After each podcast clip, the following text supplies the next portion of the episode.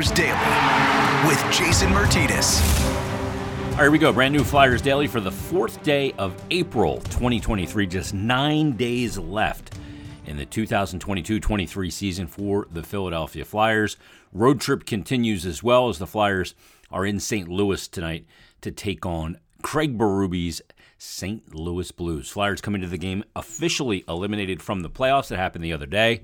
Through 76 games, the Flyers are 29, 34, and 13, 71 points. They sit in the seventh spot of the Metropolitan Division of the Eastern Conference, 5, 3, and 2 in their last 10 games. And the Flyers, as of late, have lost now three straight games. They had the loss on Saturday at Wells Fargo Center against the Buffalo Sabres, and then on Sunday, 4 2 in Pittsburgh. And the Flyers go to St. Louis tonight.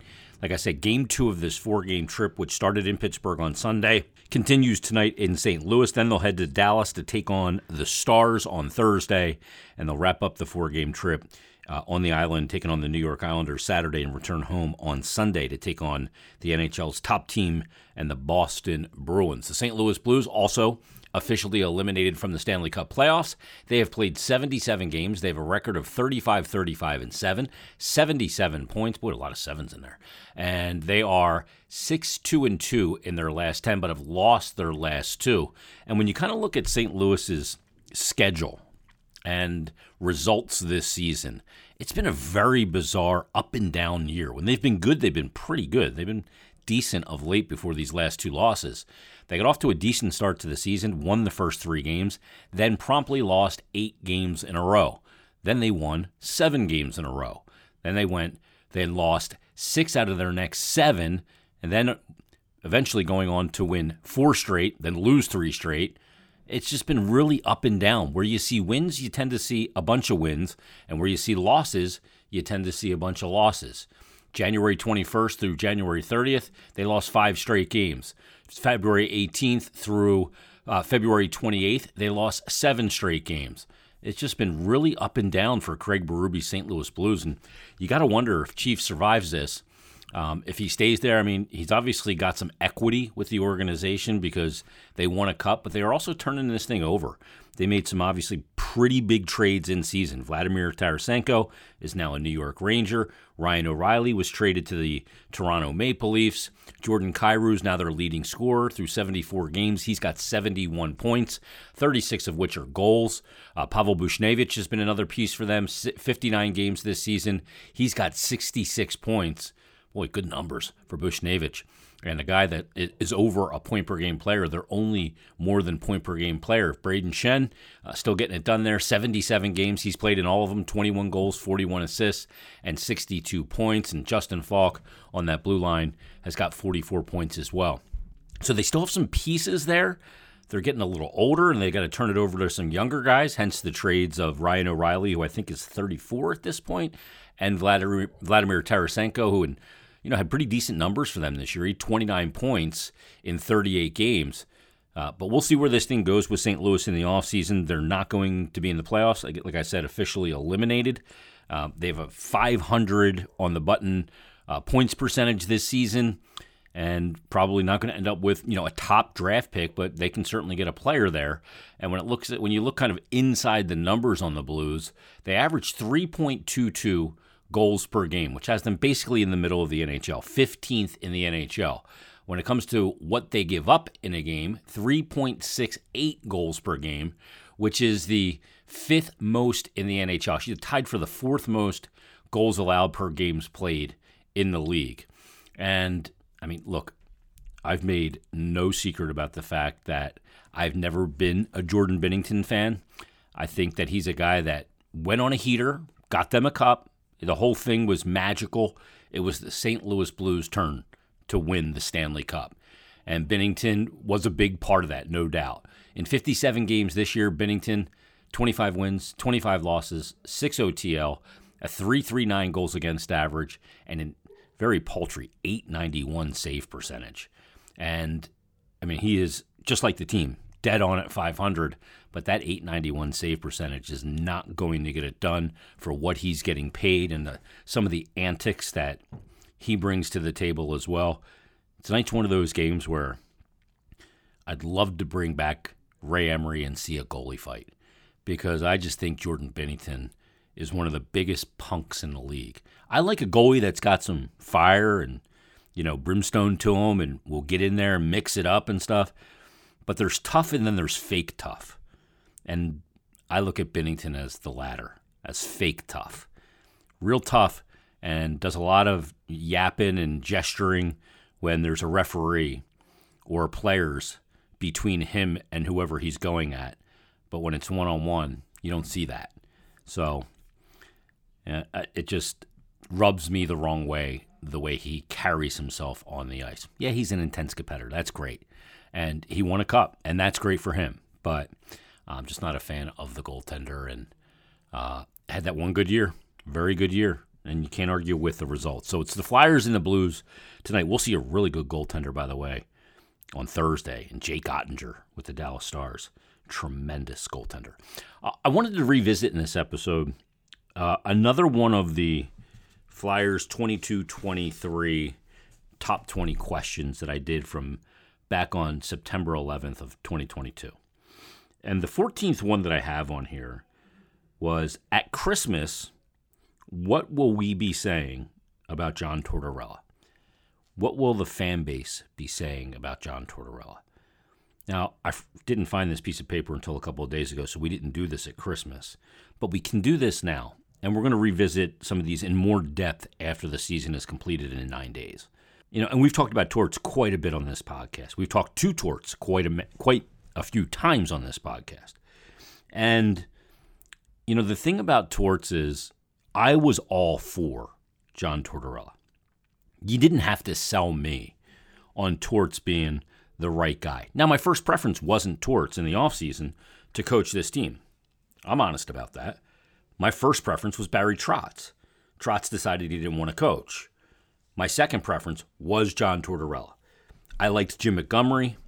I remember when I floated his name in the summertime before the Flyers hired John Tortorella.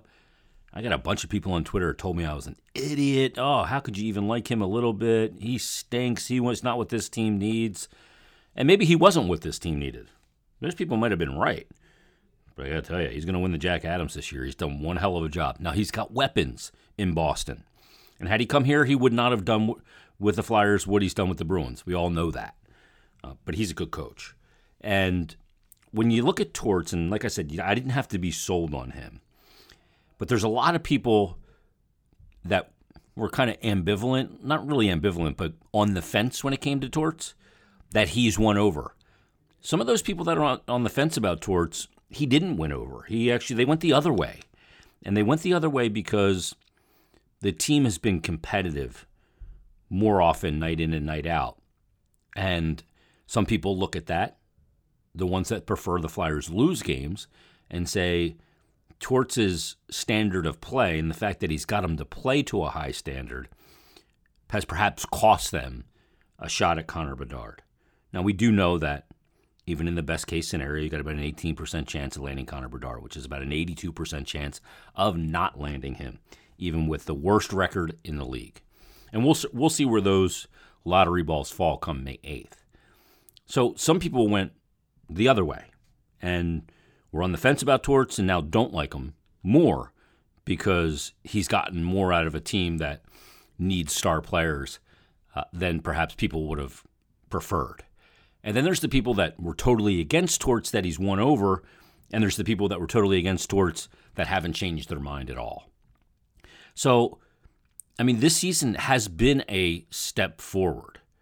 When you consider, when you look at the Flyers, the fact that they are basically, you know, they were a, a, last season about a 360 win percentage team. This season, they're about a 460 win percentage team they're going to finish with roughly 12 to 15 points, standings points, more than they did a year ago.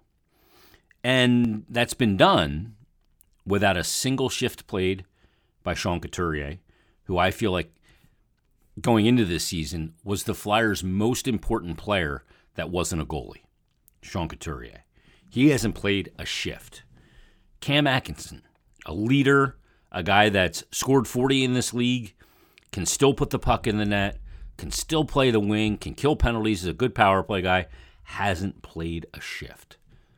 When you consider the injuries, Joel Farabee having a surgery in late June, and everything that Torts kind of got handed this year from a circumstance standpoint, it's pretty amazing that they've moved forward as much as they have. Now, some will say they didn't move forward because the way to move forward was to step backwards. So you could get Connor Bedard, Adam Fantilli, one of those guys. And look, maybe those people are right. That's a debate for another time. But Torts has gotten a lot out of this team. And the reason why I think he's won some people over, and I, I go back and forth with quite a few people through direct message or texts and, you know, Flyer fans that I like to converse with. And the, the one thing that people keep bringing up to me is, is the only reason they're okay with what has happened this year is because we see down the stretch here these young players like Noah Cates, like Joel Farabee, who's played much better of late, like Cam York, like Travis Konecny, like Owen Tippett, Morgan Frost. They see them leading the way. And that's the reason why they're okay with it. These are players that are playing hard into a standard, but they're not your typical NHL veteran that's doing it. It's the young guys. And that can be carried forward. So that is a good thing. And we've seen plenty of teams get really bad to get a really good player, get the player, and they stay really bad because they don't have a team around them. And maybe part of that is accepting losing for a year for, on a young player. The effect that that, I'd love to see some PhD, some psychology PhD, do a study on the effects of losing on athletes to find out what exactly the effect of accepting loss accepting defeat, what that does to, to elite athletes, because they're just not wired that way. You know, they look, the players play hard no matter what, but the organization has a tone and an air of, okay, we can accept defeat because we're trying to land a top player. And I think that that's got a subliminal effect on a team. I believe in hockey gods and hockey karma and sports karma and all that too, but we'll leave the voodoo to the side. But I wonder what the effect of that is. That's all I'm saying. As far as the MVP for the Flyers this year, Bill and I kind of touched on this. We did our voting last week. We vote the media, Flyers media, whatever you want to call it, um, vote on two categories for the Flyers team awards. We vote on the Bobby Clarke Award, which is the team's most valuable player, and we vote on the Barry Ashbee Award, which is the team's top defenseman. And we have to give our first place vote, second place vote, and third place vote. When I did the votes, Travis Konecny had not been back yet. I didn't think he was coming back at that point. And since he's been back in those two games, he's been unbelievable. Played 20 minutes, over 20 minutes in each game. He's got a goal in each, 10 total shots. He's been good. But the guy that I voted for as the team's MVP is actually another guy that's hurt now, and that's Carter Hart. I think Carter's been there all year for the team. He's had some games where it didn't go swimmingly, but he's been solid as a rock game in and game out. And at that position, giving your team a strong backbone or goaltending night in and night out is a big thing. So I voted number one for him. And I think upon further review, I would probably still vote for him. And you guys know I favor goaltending. But Travis Konecny was the guy I voted for second, and I dinged him for only playing 52 games to that point. Boy, if he can just finish this year and keep kind of buzzing along like he is now, he'd really give me something to think about. He's been good. To me, it's still Hart to this point, even though Konecny in 54 games he's got 56 points. 20, he's knocking on the door of 30. He's got 29 goals, 30 or 27 assists. He's been fantastic. And in this year of finding out who's who and what's what, to find out that Travis Konecny is a legit penalty killer is also found money. Who do you think should be the Flyers MVP? Hit me up on Twitter. Uh, DM me, tweet me, email me as well. Jason.Myrtetus at gmail.com. All right, that's going to put a wrap on this episode. Flyers Blues tonight. We'll dissect the game in an episode tomorrow. So join us then on a brand new episode of Flyers Daily.